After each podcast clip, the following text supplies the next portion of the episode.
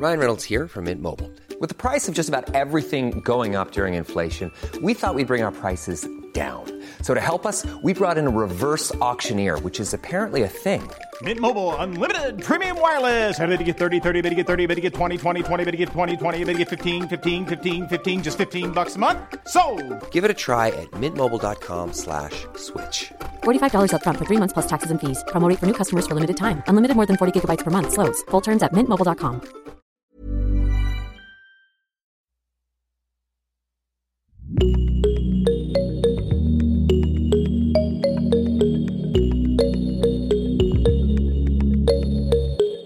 Salut, salut et bienvenue dans Génération Podcast, le podcast qui vous en recommande d'autres, qui invite podcasteurs et podcasteuses à se raconter de l'autre côté du micro et qui met en lumière les podcasts indépendants. Aujourd'hui, je vous invite à la Villa, côté Belleville. Non, non, je suis toujours à Boston, mais aujourd'hui on prend la route des studios de Binge Audio à Paris en compagnie de Quentin Bresson, qui est directeur technique et réalisateur. Dans cet entretien, Quentin nous raconte comment il est devenu directeur technique du studio, son amour profond pour le son, je vous préviens, c'est de la poésie assez magique. Il nous explique aussi les différents rôles que l'on retrouve autour de l'hôte d'un podcast et aussi lève le voile sur le fonctionnement d'un des plus grands studios de podcast français. Alors c'est parti pour une bonne dose d'inspiration, d'anecdotes en tout genre et la découverte d'un personnage dont on n'entend pas assez parler.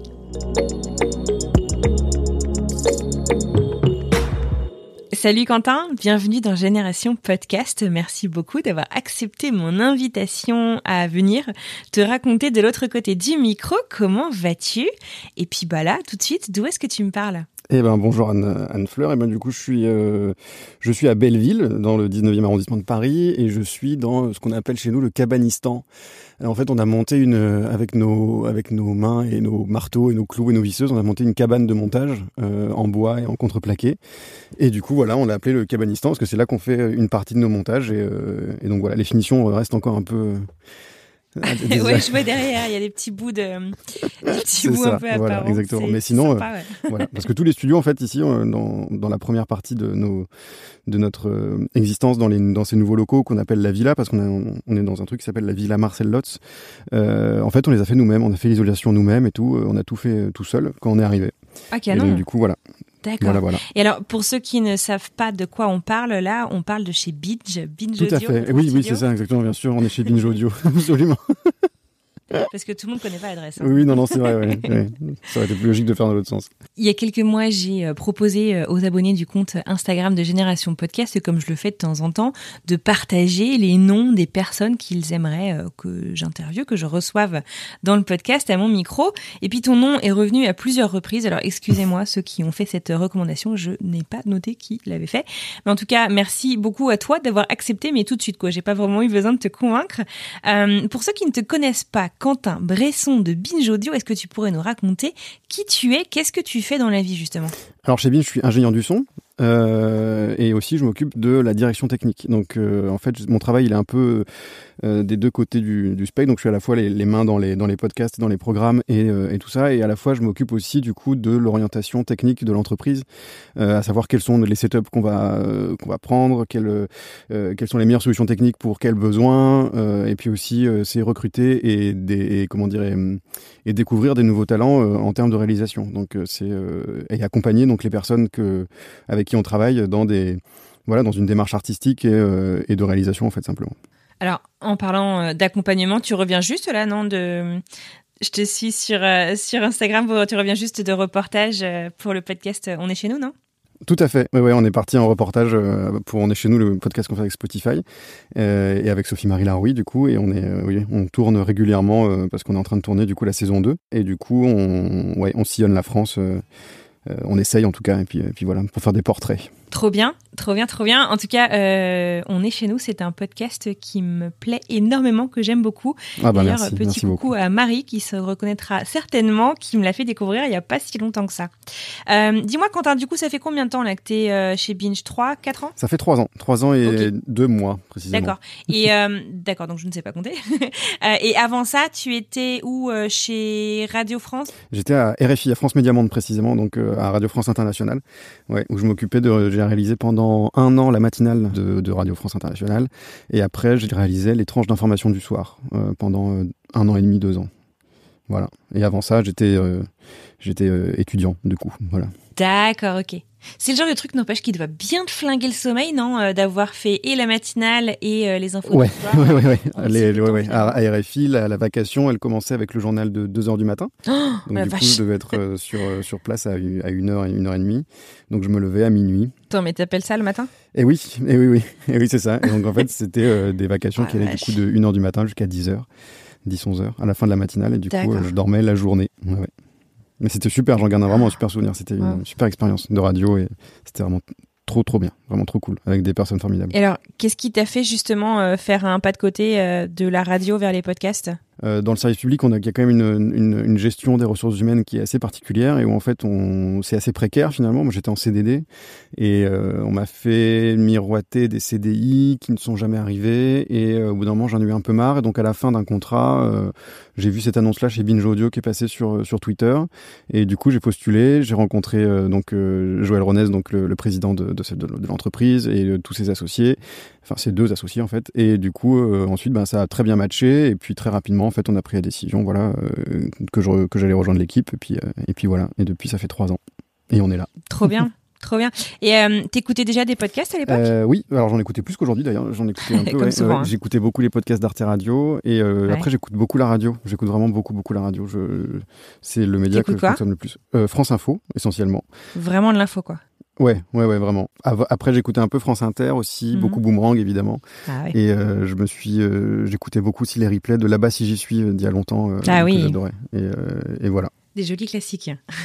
euh, Dis-moi, Quentin, est-ce que tu pourrais nous rappeler, donc tu es directeur technique et producteur à Binge Audio, qui est un grand studio de podcast français. Est-ce que tu pourrais clarifier, en fait, nous expliquer un petit peu quels sont les différents rôles au sein du studio? On pense bah, souvent à la voix qu'on entend, à l'hôte du podcast, mais il y a tellement d'autres rôles en fait autour. Tu nous racontes? Alors moi, je suis réalisateur, en vérité, je suis pas producteur parce qu'on a aussi des producteurs et des productrices, essentiellement des productrices d'ailleurs. Euh, donc du coup, euh, il y a le réalisateur du coup qui donc c'est mon, travail, qui réalise l'émission, donc qui récupère des rushs, qui les monte, qui mixe, qui fait toute la post-production, qui fait la prise de son aussi, euh, comme ça peut arriver parfois. Et ensuite on a donc l'auteur ou l'autrice qui est euh, donc la personne qui incarne le podcast, qui l'écrit, euh, qui a apporté l'idée, euh, tout ça, tout ça. Et après, on a dans ce triptyque, ensuite, on a le producteur ou la productrice. Donc chez nous, c'est essentiellement des productrices, à vrai dire. Et donc là, en fait, c'est vraiment faire l'interface entre la réalisation et l'auteur, mais aussi entre l'équipe du podcast et la direction, ou la direction de, des programmes, ou alors le client, si jamais on travaille avec des marques, ou le diffuseur. Enfin voilà. Donc c'est vraiment le, le, la productrice, elle a un rôle vraiment qui est primordial dans notre dans notre travail, enfin dans nos, dans nos métiers. Euh, en fait, on a, on a découvert euh, qu'on pouvait marcher comme ça il y a, euh, il y a un an et demi, deux ans, qu'on s'est dit en fait, il faut qu'on sorte de, de, juste le duo réalisateur-auteur parce qu'en fait ça, ça marche plus. Il nous faut vraiment une triangularité de, des métiers. Et donc on a ajouter ce métier de producteur, mais c'est vraiment le, métier de producteur, productrice comme on le trouve euh, à la télévision ou euh, au cinéma en vérité. Euh, et c'est ça qui est assez rigolo d'ailleurs chez Binge Audio et de manière générale, je pense, dans les métiers du podcast, c'est qu'on travaille le son dans une écriture qui est une écriture radio, et pourtant on fonctionne avec des outils et dans des modes de fonctionnement qui se rapprochent beaucoup plus du cinéma ou de la télévision. Et donc ça, pour le coup, c'est très chouette, je trouve, de, tomber là-dedans aussi et de, réussir à muter tout l'héritage du travail du son et de la radio vers un truc qui, euh, qui est un peu plus, un peu plus, je sais pas, j'ai pas de fin à cette phrase en fait. euh, mais voilà. J'allais te demander justement, euh, quelles sont les grandes différences d'un point de vue conceptualisation, la réalisation d'un podcast entre un podcast natif et le format radio? Euh, ben Déjà, la radio, on est dans un flux, donc du coup, il faut penser à ce qu'il y a avant, à ce qu'il y a après. Euh, on est vraiment pris par le temps, tout le temps. Euh, à la radio, c'est le temps qui qui prime vraiment, c'est absolument ça le plus important. On regarde tout le temps l'horloge. on dit, voilà, il nous reste deux minutes pour faire telle chronique, ensuite on passera à ça, ensuite on passera à ça. en podcast, on n'a pas ça du tout, c'est du temps long, et puis c'est beaucoup plus je dirais pas informel, mais beaucoup plus intime. Le ton n'a rien à voir dans, le, dans la façon dont on parle aux gens, en fait, simplement. Mhm. Euh, déjà, il n'y a pas de. en fait, il y a un mur en moins, je trouve. Tout comme au théâtre, des fois, on dit qu'il y a le quatrième mur, et ben finalement là il y en a, il y en a plus du tout. Et ça c'est très, c'est très agréable à faire. Et dans la réalisation, après, ben ça n'a pas grand chose. euh, Moi je faisais de l'antenne beaucoup, donc en fait l'antenne on était vraiment dans une dynamique où, euh, euh, eh ben il faut en- envoyer des jingles, envoyer des reportages, Ouais, du euh, traiter des micros. Enfin, du coup, c'est vraiment un, un- un boulot que je faisais à la console, quoi, tout le temps. Alors que là, on est vraiment dans une dynamique beaucoup plus de post-production, c'est-à-dire qu'on tourne et ensuite on post-produit. Donc, ça se rapproche plutôt d'une esthétique un peu ce qu'on appelle magazine dans les radios. Et c'est super aussi. Enfin, c'est c'est- topissime. Dac, ok. Alors, j'aimerais bien qu'on revienne un tout petit peu sur ton métier, justement. Qu'est-ce que c'est exactement le métier de réalisateur? On a parlé euh, euh, des différents rôles au sein du studio, on a parlé des différences entre la radio et le podcast. Et, et- et concrètement, il fait quoi le réalisateur? C'est quoi son métier? Nous, on travaille, on est à, à tous les maillons de la chaîne. On est de la prise de son jusqu'à jusqu'à la livraison, vraiment du, du prêt à diffuser, du PAD qu'on appelle. Et du coup, euh, en fait, ouais, c'est donc il faut tout maîtriser. Donc euh, il faut que la prise de son soit ex- exceptionnelle. Donc euh, déjà ça part de là quand même. Donc c'est avoir des bons micros, réussir à faire une bonne prise de son comme il faut, bien placer le micro, euh, bien diriger la voix des gens. C'est-à-dire que aussi c'est il y a aussi un travail de direction d'acteur, de dire bah non là en fait il faudrait qu'on la refasse, euh, nani, nana, euh, un peu moins vite, un peu plus comme ça, un peu plus comme ci. Et ensuite c'est le montage. Donc du coup c'est vraiment ben, tout, tout, tout, ouais, essayer de avec l'auteur ou l'autrice de trouver du, du sens en fait dans tout ça, de faire du sens, de faire en sorte que ce soit euh, fluide. Et après, le but du jeu, c'est de trouver des. euh, Déjà, c'est faire l'équilibre des forces en présence, c'est-à-dire de dire bon, la voix là, il faut qu'elle soit un peu plus fort, euh, euh, rajouter de l'ambiance, de la musique, faire en sorte que tout soit audible. Et puis, c'est en fait, euh, ouais, vraiment le challenge, c'est de pas perdre l'attention des auditeurs et des auditrices. Et donc, du coup, pour ça, on, a plein de petits tips, de petits trucs euh, qui font qu'on accroche la- la- l'attention des gens. Mais il faut pas non plus en fait que ce soit trop souligné ou qu'on voit trop les ficelles. Donc, euh, c'est là où c'est particulier, c'est-à-dire que tout ce qu'on fait ne doit pas être entendu en vérité. Ouais, c'est vraiment un travail de l'ombre, mais qui est hyper actif. C'est ça. En fait, on doit faire un travail justement pour garder l'attention des gens, mais en même temps, euh, faut pas qu'on entende qu'on fait exprès de garder l'attention des gens, parce que sinon les gens ils disent oui, bon en fait, euh, c'est comme si on mettait des, des lumières qui clignotent partout, quoi. Genre c'est pas le but du jeu non plus. Et euh, donc du coup voilà. Et ensuite, une fois qu'on a fait ça, il y a le, il y a tout le tout l'aspect mixage. Et l'aspect mixage, du coup, ben euh, c'est ouais, un peu plus technique. Il faut euh, correspondre à des normes en fait de diffusion, et ensuite euh, voilà quoi. Donc il y a de l'équalisation, de la compression, tout plein de choses.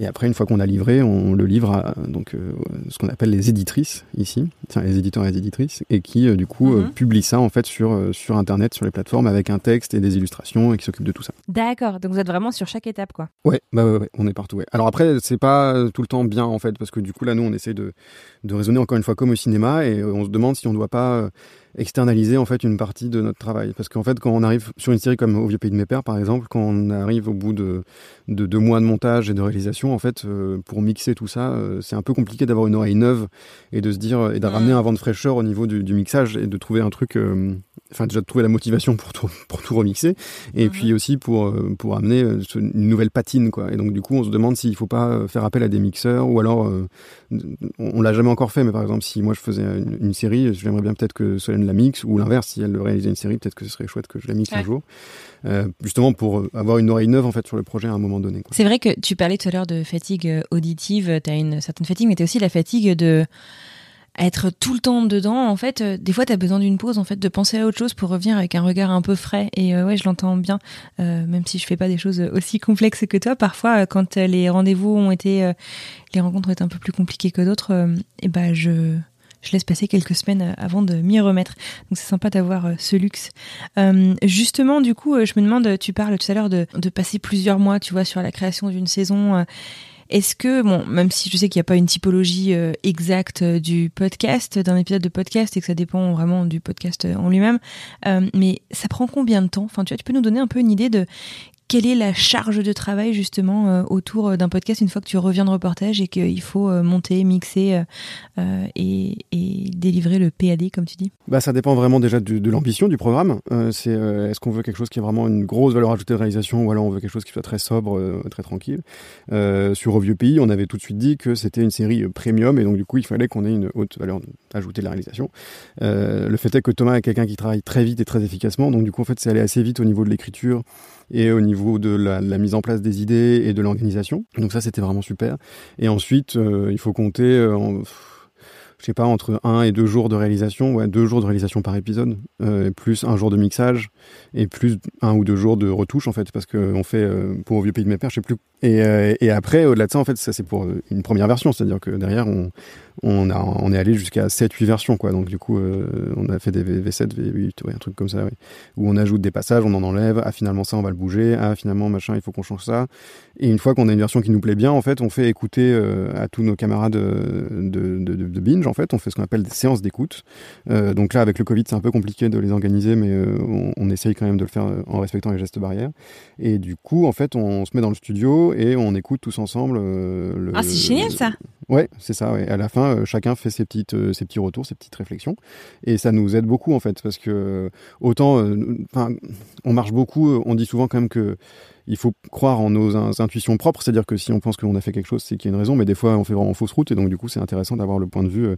si tout le monde dit en fait, ah bah là en fait euh, non, ça va pas, ça marche pas, il y a un truc qui va pas, on le prend. Et puis comme justement on a la tête dans le guidon euh, tellement, en fait ça permet de prendre énormément de recul d'un coup c'est pas toujours un, un, un, exercice très agréable hein, parce que ce que j'allais dire ouais parce que bon tu mets aussi euh, bah, ta passion tes tripes ça doit pas ça. être euh, ouais, ça ouais, peut être toujours facile effectivement. Ouais ouais il y a une question un peu d'ego euh, des fois qui est un peu blessé mais en vrai c'est c'est aussi la, la, nature de ce travail c'est de c'est de faire attention à tout ça quoi. Donc vraiment il y a, y a aucun souci c'est super c'est topissime. D'ailleurs on a fait écouter hier le premier épisode de la nouvelle saison est chez nous et ça s'est très bien passé. Le retour était très utile c'est hyper précieux quand même d'avoir accès à un collectif. Alors certes, mm. on a déjà parlé, tu vois, dans Génération Podcast du collectif euh, parce qu'on est isolé pour le soutien et tout, mais aussi en fait d'avoir accès à des oreilles neuves et à des cerveaux qui ont envie de t'écouter, enfin tu vois, qui ont envie de te faire des retours, euh, qui sont pas mm. juste là pour euh, et, c'est très bien aussi hein, d'être là pour se soutenir, mais mm. d'avoir des retours hyper constructifs sur ton travail. Non, on a, on a quand même beaucoup de chance aussi ici, c'est que Enfin, moi en tout cas c'est mon cas, mais je travaille vraiment avec mes amis en fait, donc ça c'est vraiment chouette. Je pense c'est pas donné à tout le monde, et donc c'est vraiment super quoi. Et on en parlait justement encore une fois hier euh, avec un collègue qui s'appelle euh, Dimitri qui travaille aussi au brand, au brand content, et qui disait euh, c'est vrai que c'est fou quand même parce que on est vraiment tous potes quoi. Donc ça marche très bien aussi là-dessus quoi. C'est vrai qu'on sent une certaine alchimie, une certaine atmosphère vraiment toute particulière dans votre équipe chez Binge, et c'est vraiment génial. J'imagine que ça va être un cadre de travail assez fantastique. Alors justement, on parle de, saison. Euh, tu le disais, vous êtes en train de tourner, enfin d'enregistrer euh, la saison 2 de On est chez nous. On peut parler d'ailleurs euh, d'autres podcasts de Binge, bien entendu. on est chez nous, en tout cas, c'est un podcast pour Spotify. Est-ce qu'il y a des exigences propres, en fait, justement, au fait qu'il y ait un deal particulier avec un distributeur? Est-ce que vous devez livrer toute la saison d'un coup ou est-ce que vous pouvez vous permettre de l'enregistrer au fur et à mesure de sa diffusion? Comment ça se passe? Bah, En fait, ça dépend des, des, des fois. Sur la saison 1, par exemple, en fait, on avait une dynamique de production qui avait absolument rien à voir. Et donc du coup on tournait en montant enfin en fait on c'était assez, euh, ouais, c'était euh, et même quand la diffusion a commencé, en fait, on n'avait pas fini la saison, donc du coup, on travaillait pendant la diffusion. Euh, et là, du coup, on a adopté une technique un peu différente, à savoir que la, la, la diffusion est quand même dans, dans, dans, un peu plus longtemps, donc on a un peu plus de temps. Donc, on a fait une grosse salve de tournage, on en a tourné deux ou trois ou je sais plus combien. Et du coup, on a commencé à les post-produire, et puis on, on, continue à tourner en parallèle, en fait, et comme ça, on fait les deux, les deux en fait, les uns, les uns, l'un à côté de l'autre, quoi. Et donc, du coup, ça nous permet de de pas non plus nous enfermer dans une salle de montage pendant deux mois, quoi. Et donc comme ça, on peut sortir aussi pour aller faire des faire des petits tournages. Donc c'est sympa. Alors peut-être qu'on peut rappeler euh, vite fait le concept de ce podcast. Euh, si Sophie Marie nous écoute, euh, excuse-moi, j'espère que je dis pas de bêtises. Mais en gros, le, le, le concept de On est chez nous, c'est que vous allez bon, prendre le train, enfin ou aller par mm. peu importe la manière que ce soit, à la rencontre de gens qui ne sont pas connus. Je sais pas si on peut dire anonymes, mais en tout cas voilà, qui ne sont pas forcément particulièrement connus partout en France, surtout en fait hors de Paris, mais pas que de mémoire. et l'objectif, c'est un peu de montrer que que, que tous ces gens en fait regorgent de trésors en fait. Et, et c'est assez rigolo parce qu'on a l'impression presque que vous sautez dans le train et que vous allez un peu euh, au pif euh, là où le vent vous mène euh, rencontrer des gens. Bah ça... vous les trouvez comment ces gens d'ailleurs? Vous savez où vous allez avant de partir? Oui, bien sûr, il y, a, y, a ce qu'on appelle une phase de casting, du coup, euh, évidemment. Donc en fait, on, ça dépend des fois. Vraiment, des fois, c'est du proche en proche. C'est euh, quelqu'un qui connaît quelqu'un qui connaît quelqu'un. Euh, donc on est quand même une vingtaine à, à Binge Audio qui d'employés. Donc du coup, il y a, y a beaucoup de gens qui connaissent des gens. Quoi. Voilà, c'est ça. Et donc déjà, ça part de là. Et ensuite, souvent, des fois, c'est les hasards, quoi. Le hasard de, des, des rencontres En fait, il faut, comme dit Sophie Marie, on est toujours attentif. Du coup, on est tout le temps, euh, on a tout le temps une oreille qui traîne euh, quelque part. Euh, on a rencontré un de nos témoins de cette saison dans un restaurant à Marseille ou un autre dans, dans le train, par exemple. C'était notre productrice Anaïs qui qui était dans un train et elle a croisé un gars qui avait visiblement une histoire intéressante et du coup, on allait l'interviewer.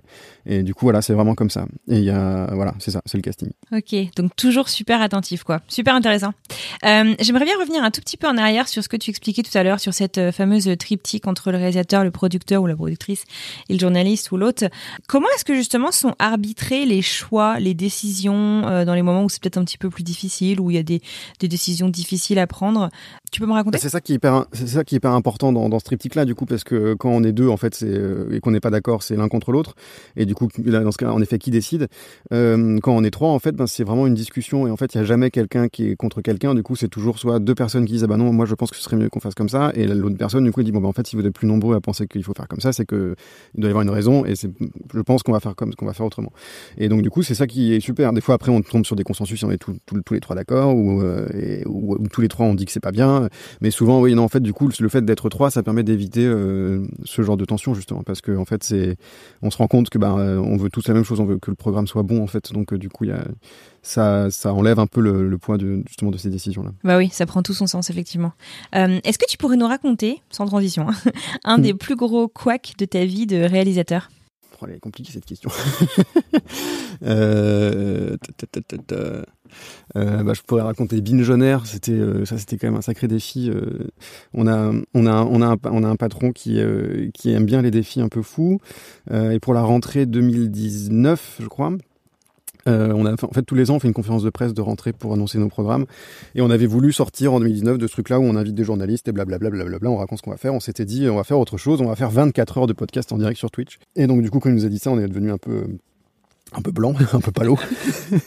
et on a vraiment fait 24 heures sur Twitch euh, en direct euh, euh, à diffuser du coup des, des, des, podcasts, et, à expliquer ce qu'on allait faire pendant l'année, à diffuser des extraits. On est... En fait, on annonçait ce qu'on allait faire. Donc du coup, c'était vraiment des teasings, des interviews des gens qui le font. on a fait des, on a fait un peu des backstage aussi, tout ça. Donc voilà, ça, ça a duré 24 heures, c'était super. Mais ça, c'était vraiment très très éprouvant. Bon, c'était pas un quack du coup, mais sinon récemment sur On est chez nous, j'ai eu des petits soucis parce qu'on travaille avec des HF, donc des micros sans fil, euh, pour pouvoir permettre aux, gens, enfin, on, les équipe en, micro-cravate en fait, et après comme ça, ça permet aux gens d'être plus euh, en confiance parce que du coup le dispositif est plus léger, ils le voient moins et, le même le son est de meilleure qualité. Et on a on a enregistré euh, en saison 1, je sais pas si tu l'as écouté, l'épisode avec le pastre.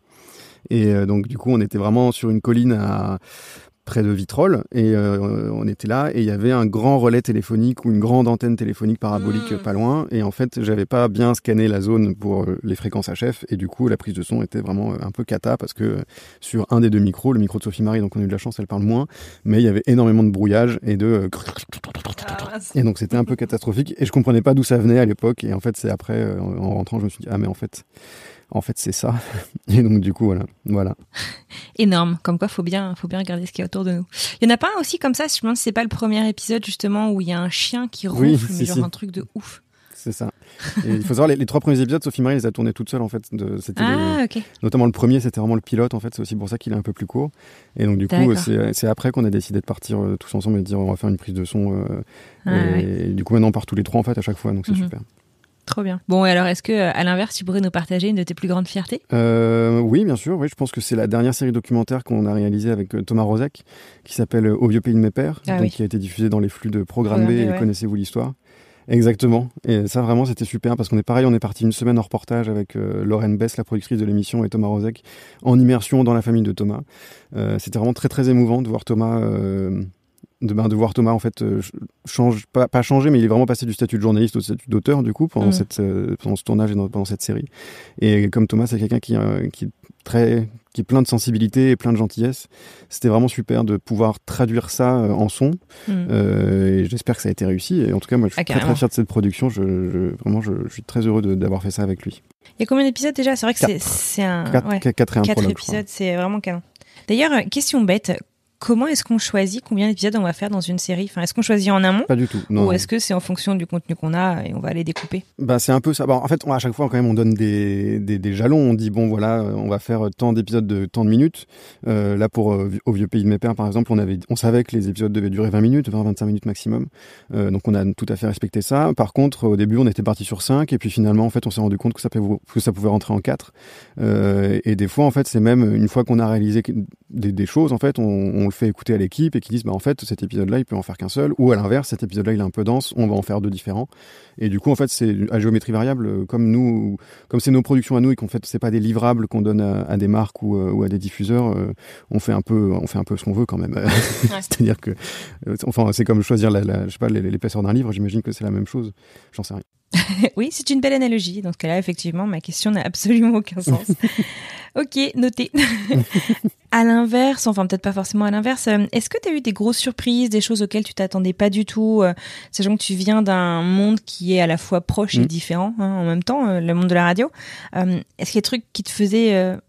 qui t'ont fait un peu halluciner, enfin des trucs auxquels tu t'attendais absolument pas, qui t'ont fait un peu euh, revoir euh, bah, ta manière de voir le monde du podcast. Bah quand même le plus inattendu ça a été ma rencontre avec Sophie Marie quand même euh, bon qui est devenue une, très bonne amie maintenant mais ça c'est c'était quand même enfin c'est quand même fou de, de rencontrer des gens dans ce milieu-là qui qui nous pas qui nous comment dire qui bousculent tous les codes qu'on peut connaître avant et euh, c'est vraiment super ça pour le coup. Tu les connaissais euh, même de réputation avant la Pas du tout non non jamais absolument pas. Enfin j'avais je l'avais vu sur internet Ouais. ou euh, ou enfin sur, sur certaines mais vraiment je enfin c'était pas C'est vrai que c'est un personnage, hein, Sophie Marie. bah ouais, ouais, carrément. Et du coup, c'est assez déroutant des moments de, de, de voir comment elle travaille, mais à la fois c'est tellement magnifique en fait, et tellement, enfin il y a tellement de talent en fait dans tout ça que c'est c'est oufissime. Et je lui dis souvent, je lui dis mais souvent t'écris des choses et je les comprends deux jours après, tu vois. Et c'est vraiment ça qui arrive souvent. et euh, et c'est, mais ouais ouais, franchement c'est la, la, meilleure surprise, euh, je pense, euh, Mm. Sophie Marie. Enfin, Comment elle s'est passée la rencontre d'ailleurs?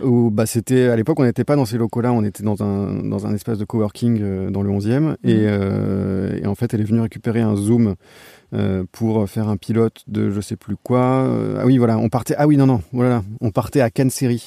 On avait fait un, on avait un plateau à Cannes Série, le Mhm. festival de série à Cannes. Et euh, donc du coup, euh, on avait un grand plateau qu'on faisait avec un client. Et euh, elle venait récupérer un Zoom parce qu'elle faisait une chronique dans l'émission qu'on faisait chaque jour à Cannes. Et donc elle vient récupérer ce matériel la veille du départ ou l'avant-veille du départ, je sais pas. Et bah, en fait, on- comme on est tous les deux, je pense, des gens assez timides, l'air de rien, et donc en fait, on s'est pas beaucoup parlé. mais je m'en souviens vraiment comme si c'était hier. Quoi. Genre, je, je la vois arriver, c'était c'était super, c'était trop bien. Excellent.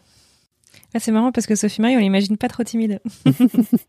voilà, Génération Podcast, c'est un podcast de recommandation de podcast. À la base, euh, quand je t'ai contacté, tu, que je t'ai expliqué euh, le projet, tu m'as dit oui, mais moi, j'écoute plus trop de podcasts.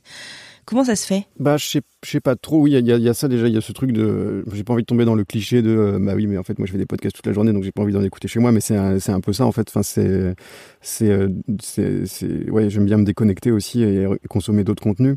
Donc, du coup, je consomme beaucoup de séries. euh, je, je regarde beaucoup Twitch. Ah oui, moi j'ai découvert ça il y a 15 jours. en fait. Et du coup, ouais, non. Et puis oui, et puis j'aime bien consommer aussi de la musique en fait. Beaucoup- J'écoute énormément de musique Ouais. et du coup dans les transports typiquement je peux pas écouter des podcasts parce que, enfin quand je prends les transports la plupart du temps c'est pour aller faire des podcasts donc du coup euh, Mhm. je préfère écouter autre chose. C'est comme s'il fallait, enfin ouais. Je, sais que j'ai beaucoup d'ingénieurs, de collègues ingénieurs du son qui me disent d'ailleurs qu'eux ils n'arrivent pas à écouter de son tout court en fait quand ils sortent du travail. C'est Ou, Du coup dingue. ils écoutent même pas de musique rien du tout et donc c'est Est-ce que tu penses que tu as une oreille trop critique au bout moment? Euh, non, non, c'est de la fatigue, surtout auditive Mm. en fait. C'est euh, quand, on, quand on travaille sur le son, Ouais. euh, on est vraiment toujours concentré sur ce qui passe dans nos oreilles. Donc du coup, c'est un peu fatigant des fois, de, de- en effet, de reprendre. Il y a des soirs, en effet, après des longues sessions, de, des longues sessions de montage où j'arrive pas à mettre des écouteurs. Tu vois, Putain, c'est dingue. parce qu'il y a, y, a, il y a- il y a eu trop d'informations qui sont passées dans les dans les dans les dans les doses. D'accord. Waouh. Est-ce que tu te souviens du coup quand même d'un des premiers podcasts que tu as écouté? Ah oui, oui, je pense que c'est le Floodcast, vraiment. Ah ouais. Euh, ah ouais, j'adore le. Tu veux rappeler le concept peut-être pour ceux qui connaissent pas? Euh, ouais, bien Mm. sûr. Donc c'est Flaubert euh, et Adrien Méniel qui euh, ont une table d'invités et en fait ils discutent d'un peu de tout et de rien. Il y a des chroniques un peu sur Mhm. l'actualité. c'est très loufoque, c'est très drôle. Moi j'adore écouter ça en jouant aux jeux vidéo le dimanche par exemple. Et le, le Floodcast c'est vraiment extraordinaire. Enfin moi je, je- passe vraiment énormément de. Enfin c'est très drôle, c'est hilarant. Et j'étais allé les voir aussi parce qu'ils font des sessions en public. Ah ouais. Ils ont fait deux sessions en public au Bataclan et j'étais allé les voir pour la deuxième. J'avais pas pu aller à la première. Et euh, c'est vraiment hilarant, vraiment, c'est très drôle.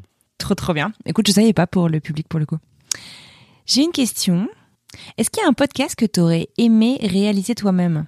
Euh, je pense c'est bon c'est pas un podcast mais c'est une émission de France Inter qui s'appelle Interception. Euh, il y avait un, je pas. il y a eu un c'est une émission de reportage je sais, je sais pas si elle existe encore. Mais ils avaient fait une fois euh, il avait remporté un prix le, le gars qui avait fait ça où en fait il avait traversé la mer Méditerranée sur une embarcation avec des migrants Ah ouais. et c'était absolument incroyable là, le, le, le, bah, le travail sur le, son et puis même sur le, le contenu était dingue quoi genre c'était il a passé vraiment plusieurs jours sur cette sur cette embarcation avec des migrants il était parti de je sais plus où et puis il est arrivé en Italie Mhm. et euh, ou en Grèce, je sais plus. Mais c'était euh, vraiment euh, incroyable. Et genre, euh, je m'étais dit, mais c'est fou, c'est fou. C'était vraiment dingue. J'aurais vraiment adoré travailler sur ce sujet. Là, tu me donnes envie d'aller écouter. Il y a quand même moyen de t'impressionner quand même. Ah, mais bah, évidemment, mais bien sûr, je suis très impressionné par plein de choses. Dans le même genre aussi, il y avait un Là-bas si j'y suis qui avait été co-réalisé avec Mhm. avec RFI.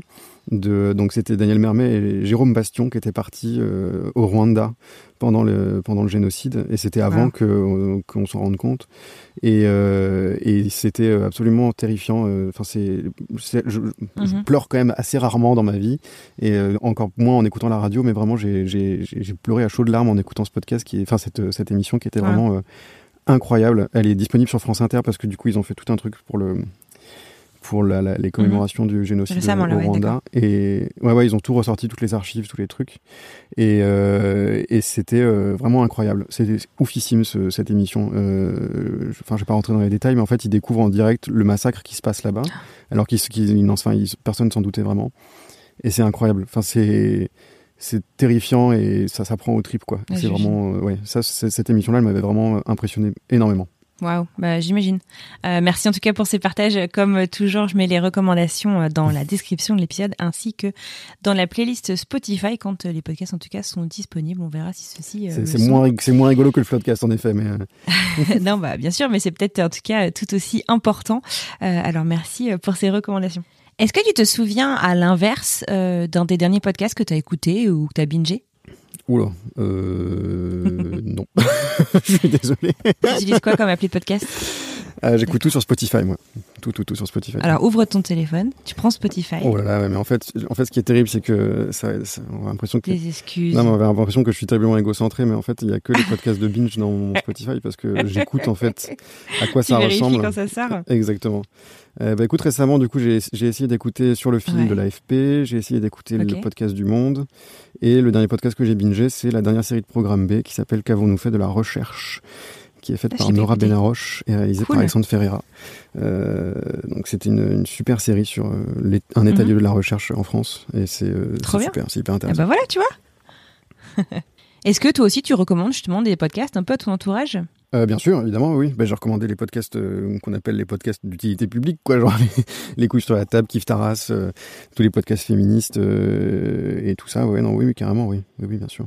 Alors du coup, tu parles de féminisme, euh, Binge Audio, euh, le studio donc euh, pour lequel tu travailles, qui est ton employeur. Euh, c'est un studio qui a des valeurs très très fortes euh, et engagées en fait envers le féminisme parmi euh, d'autres choses. Est-ce que c'était une valeur propre, importante en fait pour toi quand tu as voilà quand as commencé à, à chercher un job après Radio France ou ou est-ce que c'est peut-être justement bah voilà ton travail chez eux qui t'a ouvert l'esprit, qui t'a encore plus rapproché de ces de ces de ces valeurs Si tu veux bien en parler. Hein. Oui, bien sûr. Bah, du coup, moi, quand je suis arrivé, euh, bon, j'étais jeune déjà. Enfin, je, enfin, je suis encore un peu jeune quand même, mais j'avais 22 ans, donc euh, j'avais pas une conscience politique qui était très poussée, disons. Euh, et en, en effet, au contact ben, de Victoire Tuaillon, euh, de Rocailla Diallo, et même de, de ma direction, de, de notre directeur de la rédaction David Carzon, et, et de tous les journalistes qui travaillent avec nous. Euh, oui, évidemment, oui. Ça s'est forgé au fur et à mesure. Et puis euh, là, maintenant, je, ça va être très compliqué si je dois travailler dans un autre endroit, parce que je, je, je veux pas travailler en fait dans un autre endroit, ou enfin dans un endroit qui n'est pas aligné avec mes valeurs en tout cas. Euh, parce que en effet, maintenant, je suis vraiment militant, et du coup, c'est, euh, c'est, ouais, c'est, dé- c'est délicat, ouais, ouais, ouais. Mais en même temps, c'est super. Et ça prend quelle forme le militantisme euh, côté réalisateur? La réalisation, c'est quand même beaucoup d'empathie, donc c'est essayer de comprendre euh, au mieux euh, les ressentis de chacun et chacune, et du coup euh, ne pas ne pas parler à la place des gens, quoi. C'est la, réalisation. Moi, je trouve que quand elle prend trop de place, justement, c'est un peu dommage. Et du coup, je pense qu'il faut essentiellement, enfin, il faut aider le propos à être le plus intelligible possible. Et du coup, forcément, oui, il y, a aussi un biais, mais un biais beaucoup moins élevé que le biais des journalistes, par exemple. Donc, du coup, ça va. Et sinon, non, dans mon, dans mon, dans, dans, mon, dans mon travail aussi, en fait, je suis représentant du personnel. Donc, ça prend aussi ce cette, euh, cette dimension-là, mais ça, c'est plus, euh, c'est plus politique. Euh, voilà quoi. Est-ce que tu te souviens du premier podcast que tu as réalisé Oui, je pense que c'était un épisode de Casserole, je pense, de Zazie Tavissian, hmm. ou un épisode de Bon Plan, je sais plus. Ou, ou, peut-être les coups sur la table, je ne m'en souviens pas, je sais plus, je ne saurais pas te dire. C'était, de toute façon, je suis arrivé, ça a été un énorme tourbillon, donc du coup, Ouais, bah oui, bah, c'était le. Ça va très vite chez Binge bah, Non, mais comme en fait c'était une petite, une petite structure à l'époque, il y avait que quatre personnes qui travaillaient euh, à temps mhm. plein. Une salariée qui était Camille Regage, qui est la plus vieille salariée, euh, enfin la plus ancienne salariée de, de, Binge Audio. Et du coup, je suis, euh, je suis arrivé là et oui, ça a été un peu. il y avait beaucoup de travail, mhm. quoi. Donc du coup. On t'attendait quoi? Il y a toujours, on a toujours beaucoup de travail. Hein. Enfin, faut, faut, pas se mentir. ah ouais, je comprends. Alors du coup, ça fait donc euh, un peu plus de trois ans là que tu es chez Binge. Euh, est-ce que tu penses que ta technique et euh, ta, enfin je sais pas, ta, ta, ta, ta stratégie côté, donc tu dis que tu es directeur technique, tu es aussi en réalisation, est-ce que tu penses que tout ça, ça a évolué au cours des trois dernières années? Tu es arrivé donc en tant qu'ingénieur du son, tu as gagné énormément en responsabilité, en expérience aussi bien entendu, tu as rejoint, tu le disais, une structure en, en, en pleine création. Maintenant, si on regarde votre site d'ailleurs, vous dites tout toujours être euh, en pleine construction, mais aussi en grosse phase d'accélération et de croissance. Euh, voilà. T'en es où aujourd'hui? Comment est-ce que ça a évolué au cours des dernières années? Bah, en fait, c'est hyper intéressant ces questions parce qu'au début, moi, on m'a embauché en tant qu'ingénieur du son, enfin vraiment. Euh, même euh, c'était même il y avait écrit technicien au départ, et du coup, c'était vraiment un travail qui était assez technique parce qu'en plus, on faisait plutôt de comment dire des talks, donc il n'y avait pas de grande valeur ajoutée de la réalisation. Donc il fallait monter les studios, s'assurer que la prise de son était bonne, euh, voilà. Euh, des fois, il fallait sonoriser des des salles en fait pour du coup quand on était en public ou quoi. donc c'était assez technique, il y avait peu de, de dimension artistique. et au fur et à mesure en fait, euh, de plus en plus, on a abandonné le format talk pour euh, se rapprocher d'un format plus narratif. Euh, donc, du coup, avec une valeur ajoutée de la réalisation. Et quand ma collègue Solène Moulin est arrivée en janvier 2019, et ben du coup, on a vraiment aussi continué dans cette direction-là à faire des trucs plus avec une faire, des trucs, à faire n'importe quoi, à faire des, des podcasts du coup finalement. Excuse-moi, je t'interromps, mais du coup, elle fait quoi, Solène? Je connais pas. Euh, Solène, du coup, elle est, euh, elle est réalisatrice aussi, en fait. Pareil que, voilà. Et elle s'occupe de la coordination musicale. Donc, en fait, elle, elle gère les, compositeurs avec qui on travaille et tout notre rapport avec euh, notre librairie musicale qui est universelle. Et donc, du coup, euh, voilà, c'est elle qui s'occupe de tout ça. Et donc du coup, on a continué à migrer vers vers ce vers ces formats-là avec une, valeur ajoutée de la réalisation et beaucoup plus artistique. Et ensuite, quand on a grandi, sont venues des dimensions du coup un peu plus de d'encadrement et de je n'aime pas ce mot mais de management d'équipe. Euh, donc à la fois de mon côté, à la fois du côté de Solène, euh. Super intéressant. Mais du coup, je suis un peu intéressée euh, à creuser justement la construction de ce studio de Binge. Tu nous ferais une petite euh, une petite rétro? Oui, bien sûr. Ah non, pas du tout. Ben, Binge Audio, ça commence il y a 5 ans, du coup. Euh, donc, c'est Joël Renez qui avait quitté Radio France, donc il y a la direction du Move et la direction numérique de Radio France, qui euh, s'est dit, bah, moi, je veux faire des podcasts. Donc, il a commencé par lancer euh, une première émission, donc déjà avec Thomas Rozek, qui s'appelait Nos Ciné, qui était du coup un talk autour du cinéma de genre. Donc, en fait, ils, étaient spécialisés dans, là-dedans, donc c'était super. Et ils ont ensuite lancé No Fun, qui était une émission sur la musique urbaine, enfin le, rap et le hip-hop. Et ensuite, ils ont fait tout de séries comme ça No Game, euh, des trucs comme ça, No Tube. Et en fait, au bout d'un moment, euh, ben, la structure a grossi. Il a rencontré son, sa première associée qui est Gabrielle Boyer-Richard, donc qui est devenue directrice générale. Et ensuite, le troisième associé qui est euh, David Carzon, qui est devenu du coup directeur de la rédaction. Et euh, donc ça a grandi, grandi. Ils ont commencé à employer de plus en plus de monde. Donc euh, Camille en premier, puis moi. Et puis ensuite, on a accueilli euh, Alban Philly, qui s'occupe chez nous de la production en brand content, donc qu'on fait pour les marques. Et puis au fur et à mesure, en fait, on a grossi, on a continué à développer nos équipes, à développer nos studios et notre activité. on a créé du coup le fameux podcast Les coups, enfin Victoire a créé le fameux podcast Les coups sur la table. donc tout ça, ça, ça, ça, nous a beaucoup aidé quand même parce que c'était, a été un super podcast. Et du coup, on a continué comme ça sur cette sur cette voie-là. Et puis maintenant, euh, donc du coup en 2019, tout début 2019, on a déménagé. Donc on a emménagé ici dans ces locaux euh, à Belleville. Euh, donc pour avoir nos propres studios. Et puis voilà, euh, il y a aussi eu une, entrée au capital du Parisien euh, Les Échos, donc qui nous a beaucoup aidé. Et, et voilà, on continue à, croître comme ça, doucement mais sûrement. Alors, je pense qu'un point commun entre toutes les personnes à qui j'ai eu la chance de parler dans ce podcast, en Génération Podcast, c'est la passion, la passion pour les histoires, la passion pour le son, pour l'audio. Est-ce que tu saurais, toi, retracer d'où vient cette passion, ta passion, ton attrait pour ce que tu fais, pour le son, pour l'audio bah Moi, je suis musicien au départ, je, suis, je fais de la batterie, donc je suis batteur, donc déjà j'avais un attrait pour la musique et, et l'artistique. Euh, je suis le seul musicien de ma famille, donc du coup j'étais un peu, pas incompris, mais j'étais un peu tout seul. et du coup voilà. Et euh, je me souviens, c'est vraiment cliché, mais je me souviens vraiment qu'à vers mes 7-8 ans, j'ai regardé une émission de C'est pas sorcier qui parlait du son, et notamment du son dans les, de la sonorisation et tout ça. J'avais trouvé ça vraiment passionnant et ça m'a jamais quitté depuis. Je m'étais dit que je voulais devenir un. Waouh, merci Jamie, quoi, du coup. Et d'ailleurs, très récemment, j'ai vu une conférence TEDx de, de Jamie mm -hmm. où euh, il expliquait euh, qu'il avait fait la première, enfin, c'est la toute première émission de C'est pas sorcier ou la deuxième, je crois. Et il avait dit qu'il l'avait fait exactement parce que lui-même est un passionné de radio et qu'il trouve que la radio, c'est le, le, meilleur média. Et en fait, moi, je partage tout à fait ce point de vue-là. Il y a un truc un peu magique, je trouve, avec le son mm -hmm. qui m'a toujours fasciné. Et ça, je le raconte souvent, mais c'est. Euh, bah, le son, c'est vraiment une déformation de l'air, en fait. Enfin, c'est, on peut le toucher presque. C'est-à-dire que euh, là, quand je parle dans un micro, il y a mes cordes vocales qui font vibrer l'air, et il y a une mmh. membrane sur le micro qui récupère cette vibration, qui la transforme en énergie électrique, et qui l'envoie en fait bon via internet mais euh, par exemple dans tes oreilles.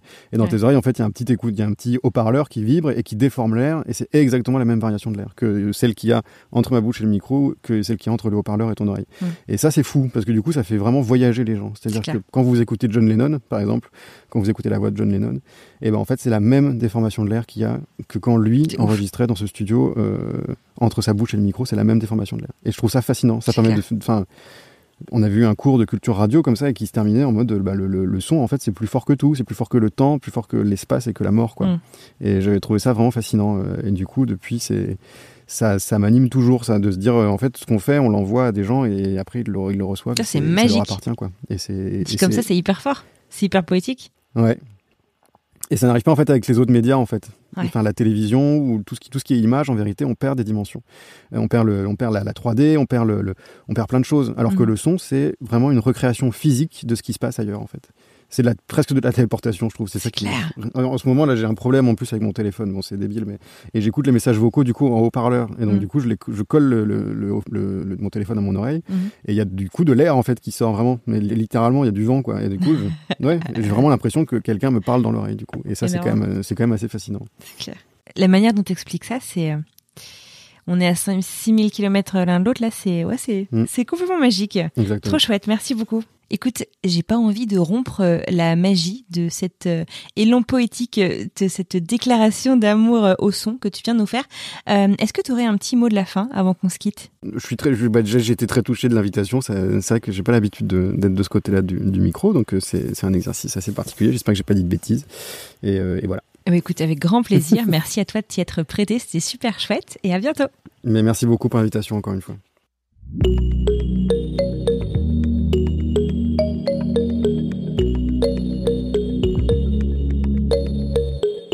Et voilà, c'est terminé pour aujourd'hui. Un immense merci à Quentin Bresson de Binge Audio d'avoir passé ce moment avec moi. J'espère que vous aurez apprécié cette plongée dans l'univers euh, du métier de réalisateur et aussi du coup de la vie d'un studio comme celui de Binge Audio.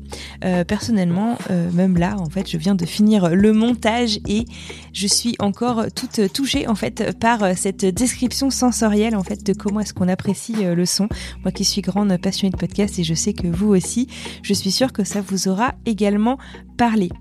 Si euh, bah vous aussi, cet épisode vous a parlé, eh ben, n'hésitez pas à le partager avec un autre passionné de podcast. C'est aussi une belle manière de m'aider à faire connaître ce podcast. Et puis c'est aussi une jolie reconnaissance de votre part vis-à-vis -vis de mon travail.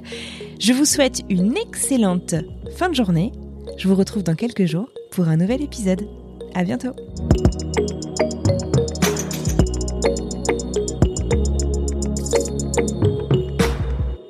Ça va C'est pas, je suis pas trop flou, pas trop. Super. Salut, c'est Alexis Buisson, je suis journaliste correspondant à New York pour plusieurs médias français et je travaille au sein de la rédaction de French Morning depuis 2007. À French Morning, j'aime vous raconter des histoires qui vont vous faire parler et réfléchir. Ces derniers mois, j'ai écrit sur les difficultés que rencontrent les migrants africains francophones à New York, la redécouverte par les Américains du compositeur français oublié Joseph Bologne ou encore l'avenir du français dans les universités américaines. Si vous souhaitez soutenir mon travail ainsi que celui de mes collègues, rendez-vous sur frenchmorning.com pour vous abonner.